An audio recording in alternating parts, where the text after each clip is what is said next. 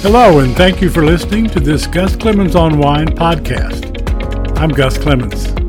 I write a nationally syndicated wine column for Gannett USA Today newspapers. I publish my columns, daily wine tasting notes, and wine stories on this Substack newsletter on Facebook, on my website, and on Twitter.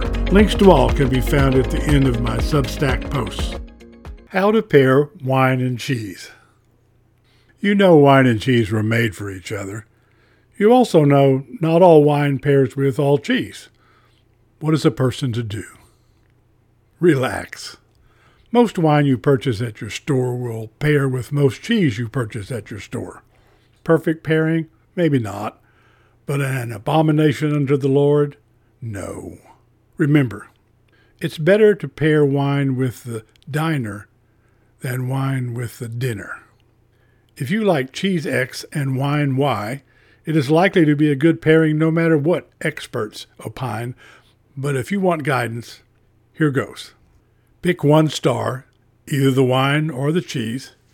In the wine food cheese pairing arena, when you have two or more elements competing for attention, you have a food fight, not a congenial, delicious experience.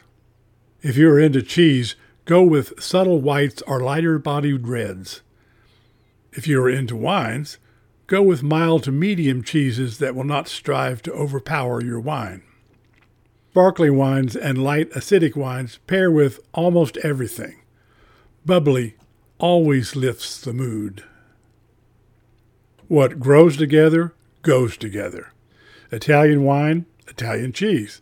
Spanish wine, Spanish cheese. You get the idea. This is also true for food, by the way. Match intensity of the wine with intensity of the cheese. Brie, soft goat cheese, Emmental, cream Havarti will not hang well with hearty reds.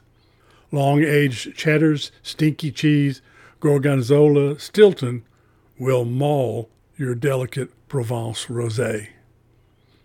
Oaked, low acid, high alcohol tannic wines are hard to pair. Sip your bombastic Napa Cab by itself maybe with some neutral crackers, or your grilled ribeye. Eschew cheese. Tasting notes. Links to my full reviews can be found in the copy. Fresh Vine Sauvignon Blanc, California 2021. Clean, fresh, strong emphasis on low calorie, low sugar, low carb. Very light on the palate. Succeeds in delivering a credible Sauv Blanc experience. 15 to $18. Chateau Mourgues du Grès Galets Dorés Costières de Nîmes 2022. Fresh citrus flavor, well made biodynamic wine from Southern Rhone.